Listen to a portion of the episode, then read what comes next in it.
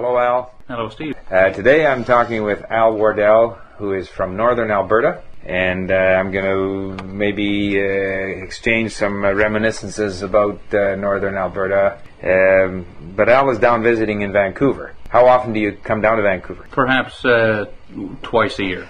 Twice a year. And you live in which town? Manning, Alberta. And how many people in Manning, Alberta? It supports about 2,500 people. And uh, when you say it supports 2,500 people, how many people actually live in the town? There may be 1,400 living in town, and then several small farming communities without a proper town center that, uh, that Manning supports. And uh, what is the main activity up there? Uh, work-wise, uh, forestry and oil and gas exploration And, and farming. And farming. Right. Okay. Would would most of the people be involved with farming, or, or not necessarily? Uh, it probably would be something like a third. Most families have uh, have an interest in farming that are uh, long-time residents. And uh, now, where is this located? How far are you from Edmonton? 600 kilometers northwest.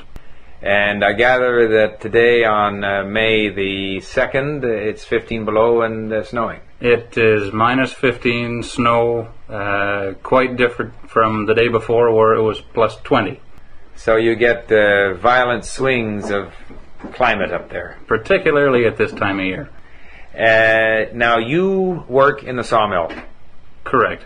right? And what is your job there? I work in the sales department. We're selling uh, North American products uh, to our North American customers. Uh, how are you affected by the recent uh, softwood lumber ruling by the United States? Its impact hasn't been felt, but it, we definitely understand that it's it poses a, a huge burden on our industry, and we're the effects we'll hope to try to limit in our area. Uh, when you're not selling lumber, what do you like to do up in Manning, Alberta? I love to uh, hunt uh, big game and birds and fish, uh, whatever outdoors. And what are the good seasons for, for, for doing that? The fall is the, the finest time of year in that country. Uh-huh. Uh, September and October, uh, there are unquestionably the, the best months.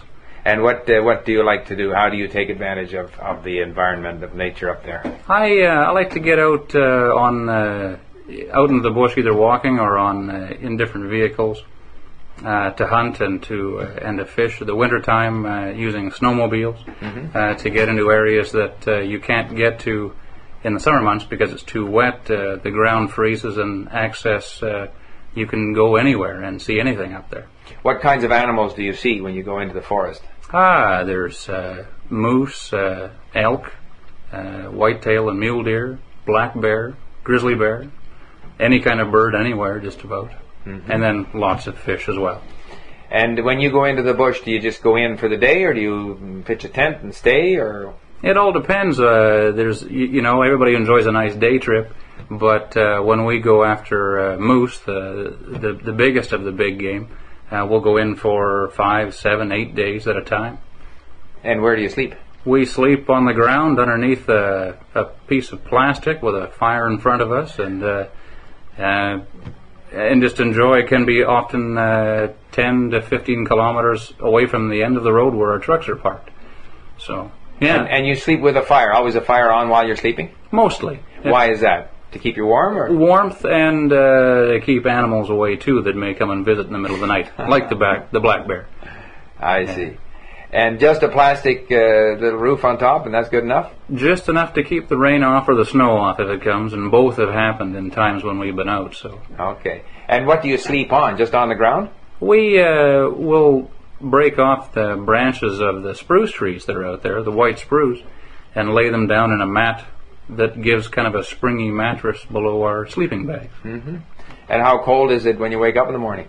Usually there's frost at maybe a few degrees below zero. That's in October, uh, but that's makes for the best times out there. It warms up nicely through the day, but uh, it can be quite cool. Yeah. And uh, so typically, what what do you hunt? Have you bagged the odd moose in your day? I have taken some uh, some small moose and some enormous moose. They're all big in the, in that uh, the the one last year that uh, myself and my friends got uh, would have been about 600 kilograms on the hoof. So quite an enormous animal, that's for sure. And what do you do with it? Oh, we uh, there's nothing gets wasted. We uh, it's uh, all the meat is taken back and it goes into the freezers. Then all of us eat well for the the rest of the year. One moose can look after uh, the whole family for the whole year. A moose of that size could take care of a family of five for a full 12 months, I'm sure. Eating meat every day. Eating meat certainly four or five times a week, and that's fairly common for the people in that country. Uh, what's another uh, popular uh, game animal? Uh, deer, white-tailed deer, probably is a, a very common animal, and it's common throughout North America, but it uh, is enjoyed up there as well. And is it good to eat? Oh yeah, yes it is. But it's kind of hunted in the farmland areas that are surrounding Manning more than the deep bush and, and woodlands that the, the moose are in. So And and what about the farming? What do they farm up there? lots of crops, uh, canola and uh, wheat, uh, hay for the animals that they sometimes raise. Uh, lots of different uh, crops, pea crops and stuff that are uh, a little more specialized. Mm-hmm. They're, the the people that are living there farm uh, the staples that have always been, and also some uh, some some types of crops that are uh, for export markets specifically.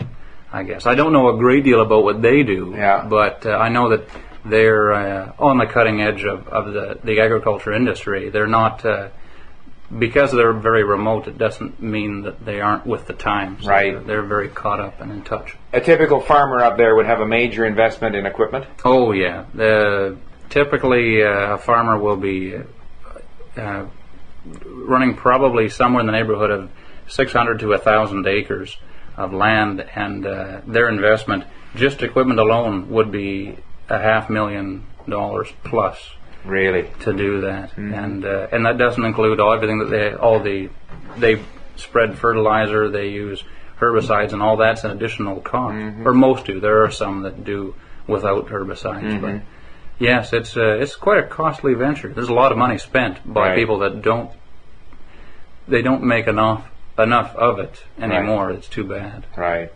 And of course, they have to be up on the latest developments in terms of seeds and, and, and techniques and so forth. Yeah, there. uh, I think that community uh, of, of people, the, the agricultural community, is uh, is very well in, in tune with what's what's required and what's new and available uh, for uh, increased uh, yields and decrease in costs. And it, because it's competitive, uh, they have to be uh, well in tune and, and try to, to to try to make money because it's it's the years ago the family farm they could farm a a very small area of land and make enough money off of it. But Right. now the machinery is anywhere from uh, a few hundred thousand dollars to nearly a million dollars in cost.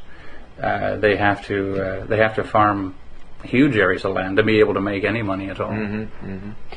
And now the forest industry uh, is is a big part of, of, of the country up there. I mean, you're surrounded by the boreal forest. Other than what has already been converted to to farmland, uh, and uh, what is the attitude of the people up there towards the forest industry? I think that it's uh, they're certainly very supportive. It's a it's a year round industry in our in our area, whereas farming it really is uh, is only the summer months. Mm-hmm. And people that are that make money farming have to do things as well. So many people that farm in the summertime will run equipment on in logging operations. Uh, In the for- winter. in the wintertime. So they're supplementing their farm income with working off the farm, and uh, so they're of course quite supportive. But even those that aren't, uh, it's an industry that's that's uh, that's done a lot for the a lot better for the environment in the in the last number of years. Right. So they, uh, I think it's it's well regarded anyways as an industry. Now, Manning Diversified, I think, has been operating since 1994. Right. Have you been into some of the areas that Manning uh, harvested, say, seven years ago? Mhm, yes, what- I have. How how are those areas uh, regenerating? They've done very well. Manning Diversified has has put a lot of a lot of time and money and and uh, and uh, research into into uh, not just the replanting of areas that they've harvested, but to make sure how how well they're, they're they regrow following. Uh, some of this is required by the government, but MDFP is doing far more than than MDFP expected. is Manning Diversified Forest Products. That's the company where you work, right? Right. MDFP. Yeah. Right. It's doing it's it's going uh, the extra yard necessary to do uh, to to make it better and to be able to grow trees faster. Um, but not so much for themselves, just to make sure that the survival rate is, is far higher than Right. than what necessarily is expected. Some of the trees that I've seen that are uh, six and seven years old are far farther ahead than uh, other other tree uh, other areas that I've seen logged by other companies um, that have been ten or fifteen years old. Like we've had quite good success in reforestation in our area. Right. And uh, this you attribute to what greater care in planting or or techniques that are used? I or- think well techniques for for preparing the site is one uh, using the best of seeds to grow seedlings to be planted as well. Um, proper uh, proper quality control on the planting of the of the, the seedlings themselves, and then follow up by the company afterwards as, as checking survival rates and uh, and understanding the competition that is growing against the seedlings Right. on the same cut blocks. And, uh, and A cut block is an area is one little area that's cut by the Right. Yeah. It's Forest uh, Products Company. the- that's right. They, that block. uh, They uh, they call it a block, but it was just a stand of trees. that- Right. Where we had taken. which is typically what ten hectares or fifteen hectares. Or, The, the average, I think, is uh, is under that even at Mm-hmm. maybe seven, but some can be quite large, upwards of fifteen to twenty. Yeah.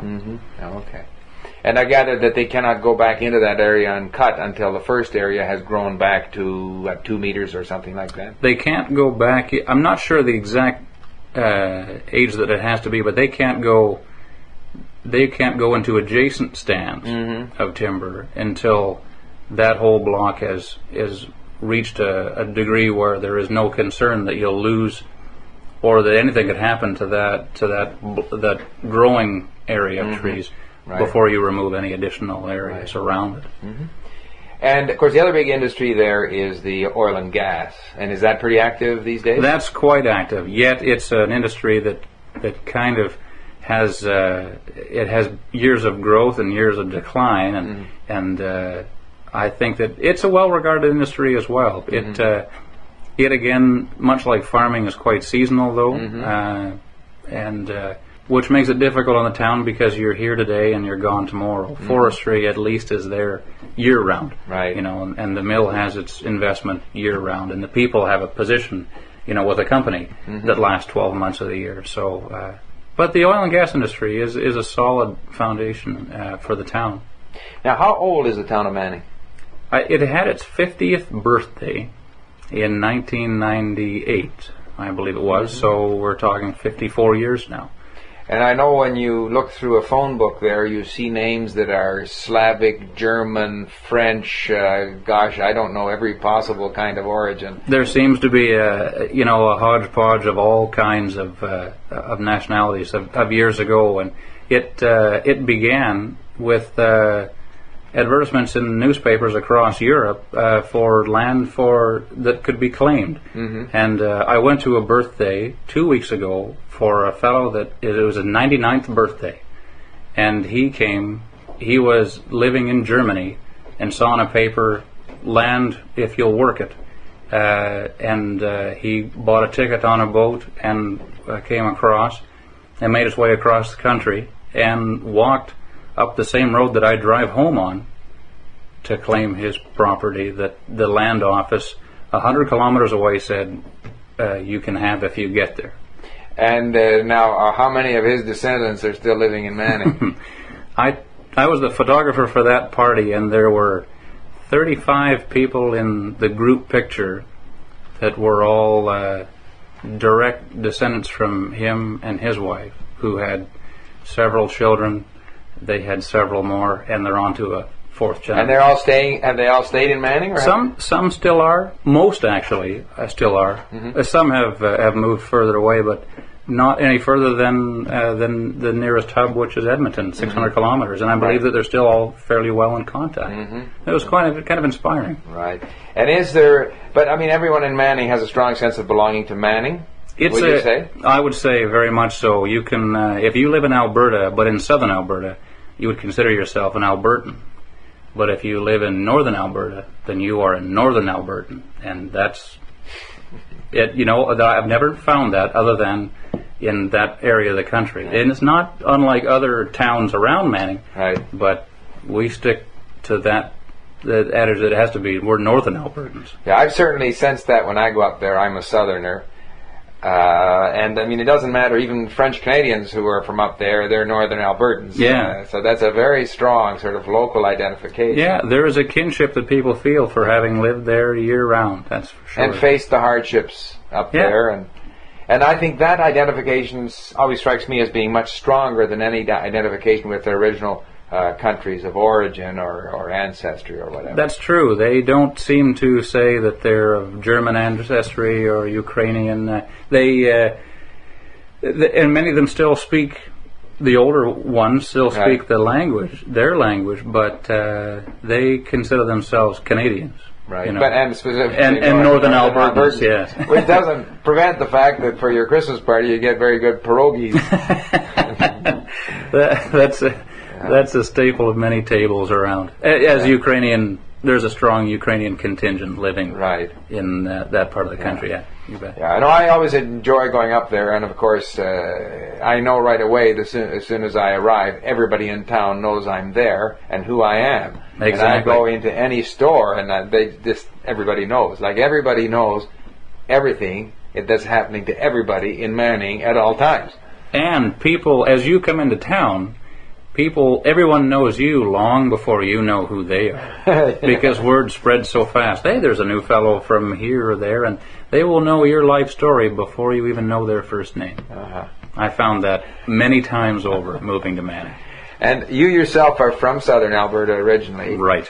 and from Calgary, I believe. Exactly. Yeah. So, as a city boy, how have you found your experience uh, living in the somewhat remote northern uh, Alberta community? I've really enjoyed it. I wanted to. Uh, growing up in Calgary, I knew it was it was a wonderful city to live in, uh, but I there were things that interested me more, and I didn't need to have as much available to me because I thought I could make my own fun and to uh, and to appreciate the outdoors and specifically the ruggedness of some untamed wilderness versus the areas around uh, in the southern Al- southern areas of Alberta that are quite well documented and, and you know trails are set to hike on and don't go off of them. You can do what you want, you know, in that country, and, and people ro- will respect you for that versus looking down on you for for your impact on on nature. Brad, one last subject. Uh, there are a lot of uh, First Nations people up in that area as well, Yes, there is. in the town as well as on. Uh, There's reserves? a, yeah, there's a reserve uh, about 125 kilometers north of Manning. That's a Métis settlement, actually. Um, but uh, but a lot of a lot of residents of Manning have have uh, native ancestry as well. Yeah. I think uh, the mill uh, superintendent uh, Sheldon is uh, a Yeah. partial, or at least is, is it his father or his mother? It's native? his mother. Uh, he's from Fort Vermilion, another northern community uh, that's on the banks of the Peace River, uh, north uh, east of us. Right. Yeah, it's uh, there is a, a strong uh, group, uh, a number of people living certainly that uh, that are of native ancestry and that and that have uh, succeeded, uh, you know, in their area of endeavors, uh, either uh, you know in spite of it or because of it. You know, Right. They they've done done well. Mm-hmm.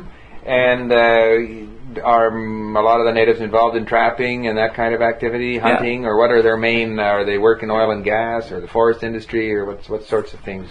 You know you have to you have to do uh, pretty much what is available to you. And uh, those that live uh, typically it's it's kind of a it- it's a, a worker or a laborer sort of uh, attitude and which is fine by them because they most of the, the fellows don't want to work all the time. They want to be able to do to run a trap line and actually take fur off of the land uh, uh, in the in the you know for a few months in the winter time and then they'll run uh, equipment in the bush for the oil field, uh, you know, uh, for the for the remainder of the winter, and then they may be involved in farming through the summer months as well. So their their life isn't like most. They do a lot of different things throughout the year, and uh, w- and certainly works for them. Mm-hmm. And it's uh, you know looking at it, it might not be all that bad. Many of us want to do different things all the time anyway. Right. They seem to be making a life of it. Well, I mean, it's been a very, very interesting discussion, and I thank you very much for taking the time. Oh, I appreciate it. Thank you.